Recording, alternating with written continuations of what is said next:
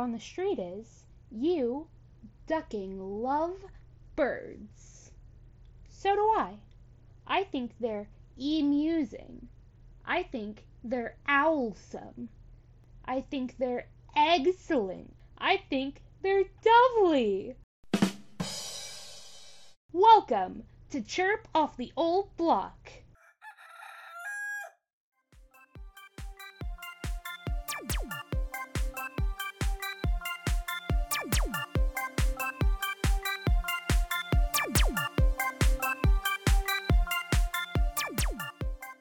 This is Chirp Off the Old Block, a fun little podcast dedicated to all things bird. I'm your host, Toby Lee. Considering that this is the inaugural episode, welcome. Thank you for tuning in with us on our first episode. And thank you for listening to me ramble on about birds for fifteen minutes. I guess some introductions are in order. My name is Toby Lee. I'm a college student. I am on the autism spectrum. I love anime. I love Pink Floyd. I love Dungeons and Dragons. But most importantly, I love birds. Ask any of my family members and they'll tell you.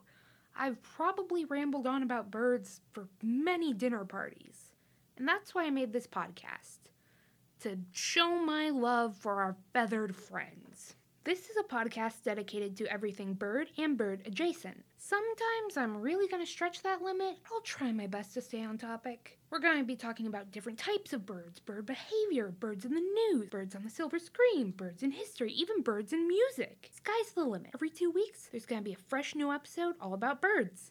Here at Chirp Off the Old Block, bird is the word.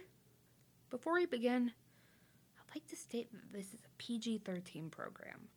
I'll try to keep it clean, but hey, no promises. If you're a family member of mine, prepare to be a little bit disappointed in me.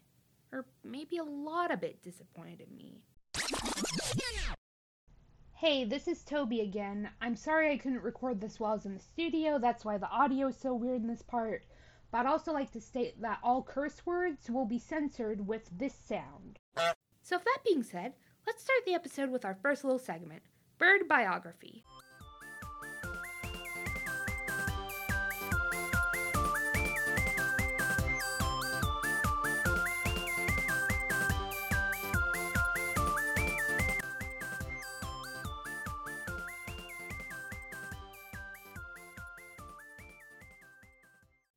In Bird Biography, we'll give a short little description about the bird of the episode.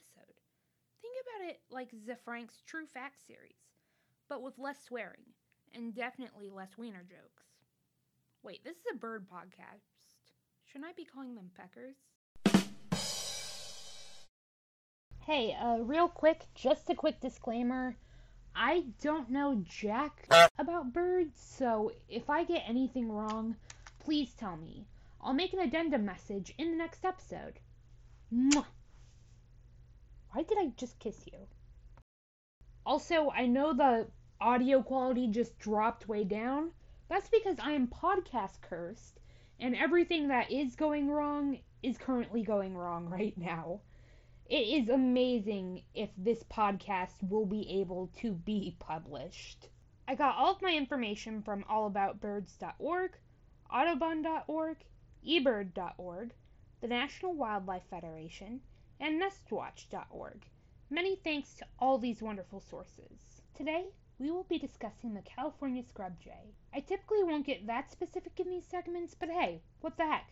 Let's cover this very specific bird. I don't see why not. Its scientific name is, ooh, uh, this might be a little bit rough sounding, the Aphelocoma californica. Yeah, and it's part of the Corvidae family. The Corvidae family is also home to magpies, crows, and other birds, but that's a story for another time. It's kind of a thin bird, and I think it's about the size of one and a quarter adult hands. It's that tall, it's not that wide. It's about as wide as your palm at the most. It's a very sleek bird. It's shaped like a crow, but smaller. It's standing up more like a robin, if that makes any sense. The crow part tracks. It is in the Corvidae family after all. Its tummy is white, but the rest of it is gray and blue. The soft gray patch is like a little cape on its back, while the blue is a very deep sky blue. It has black legs, and a little sharp black beak. It has these little white feathers above its eyes that make it look like it's either wearing eyeliner or has big eyebrows. And honestly, birds that look like they have eyebrows are the best. Like, it makes them so much more expressive. Like, look at this stupid little man and his stupid little eyebrows. I love those birds. Oh, it also has these big dark gray circles around its eyes that make it look like it went a little bit too hard with the eyeshadow, if that makes any sense. Here is an audio clip of what the California scrub jay sounds like.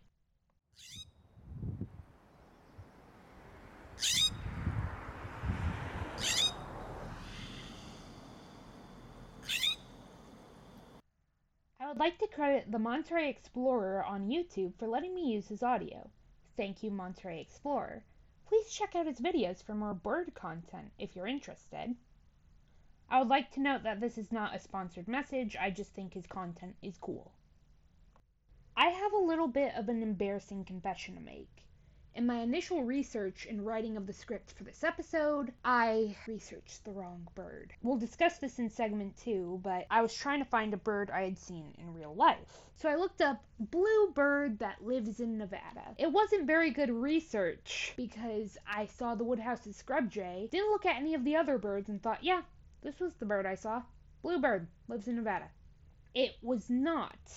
I remember doing some research on the Woodhouse's scrub jay and just trying to find more information for my script, and then seeing in the related species section a California scrub jay, and realizing I was a massive idiot for not diving into my research better. I feel like this is a mistake a lot of people make, not just me.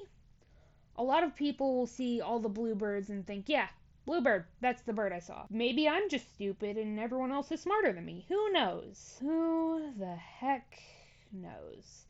It doesn't matter because we're all on this journey together and we're all trying to improve. Yay! That actually brings us around to another fun fact about the California scrub jay. The California scrub jay and the Woodhouse's scrub jay used to be considered the same bird. They were both called the Western scrub jay until twenty sixteen when they were separated. The two birds can be distinguished by the fact that the colors on the Woodhouse's scrub jay are way less saturated and they don't quite live in the same areas. The California scrub jay lives on the west coast of the U S and they live there all year long. They have also been spotted in northwestern Nevada, kind of around Reno, but they're less common there. That will come into play during our next segment. The California scrub jay is omnivorous, and its diet depends on what time of the year it is, as well as their general location. Like crows, they hold little bird funerals for their dead. I'd love to go into depth about bird funerals, but that could be an entire episode in and of itself. Maybe I'll do it later in the future. I was planning on doing an episode about crows, so might as well cover that then. Uh, but let's get back to the California scrub jay. The California scrub jay is aggressive. It's a pissed off little bird. So much so that the Mercury News calls them one of the most hated birds in the Bay Area. I know this a little too well. As you will see in the next segment, the word on your birds.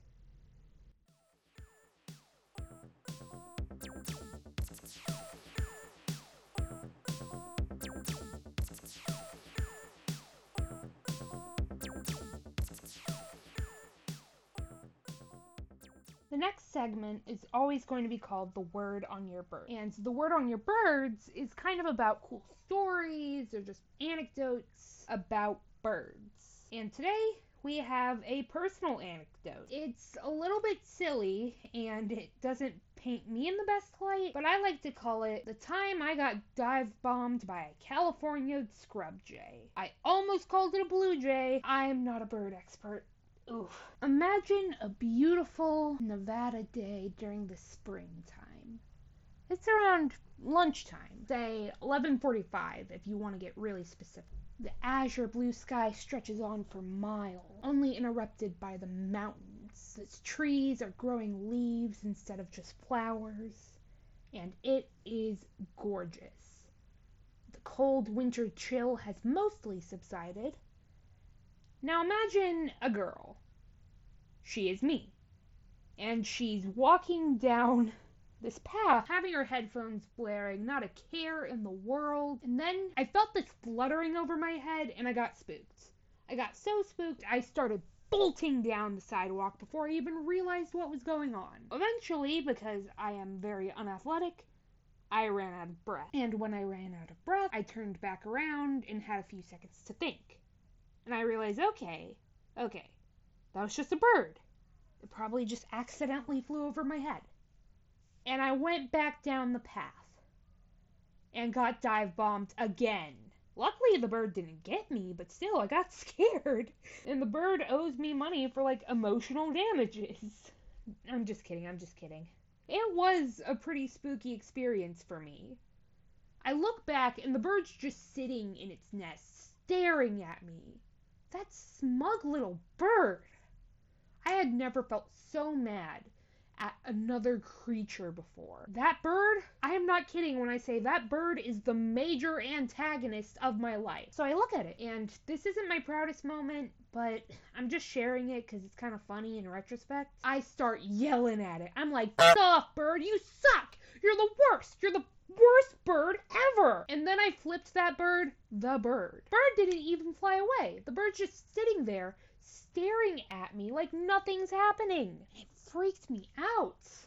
I still think about it to this day. Hence why I'm recording a podcast segment about it. Even though I got dive bombed by one, I can't say I hate the California scrub jay. Just specifically that one and the species as a whole.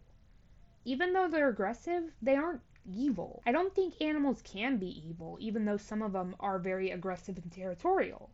They're just animals. They don't know any better. One last anecdote before I finish this episode up. I was telling one of my classmates that I was doing this episode, and I told her my little personal anecdote, and then she dropped this on me. She looks me dead in the eyes and says, "Well, if the California scrub jay is such a butthole, then why not just hunt them, you know, kill them all?" I was floored. I had no idea how to respond to that. I just kind of took a few seconds, composed myself, and said, "We can't kill every bird we don't like." And I guess that's kind of the moral of the episode. All nature deserves to be protected, not just the cute, fuzzy, marketable nature. Sometimes creatures are just going to be the worst to us. But we can't just kill them all. Something to think about. Something for you to chew on. I would just like to thank you all for getting through the first episode of Chirp Off the Old Block with me. I'm sorry if it sounded a little rough, because this was my first time both using a script and not using a script for a podcast episode. It's also my first time doing anything podcast related ever. Once again, I'd like to thank all of the academic resources I used while researching this episode. I'd like to thank the Monterey Explorer for letting me use his audio, and thank you, once again, for listening. Now, just a few housekeeping things before we wrap up. We have social media, yay! We have a Twitter, at ChirpOld, and we have a Tumblr, chirp off the old block dot tumblr dot com. We also have Redbubble merch, which will be linked at our social media, so it's more incentive for you to check it out. If you liked the show, tell your friends about it. And of course, we love your viewer feedback. What worked, what didn't work, we want to know. Well, uh, I want to know, considering it's just me screaming into the void, but who cares? Now, let's finish this episode up before things get awkward.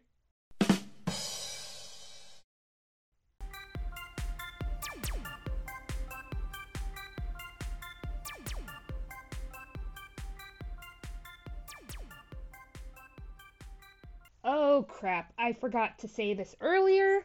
Please check out some of the other amazing shows on the Potter Angle Network. That is all. Wait, wait, wait, hold on. I have one more thing. Just one more thing. Please tune in November first for our second episode. We'll be discussing the band Hatebeak as well as the African Grey Parrot. That is all. Now you can go. Bye.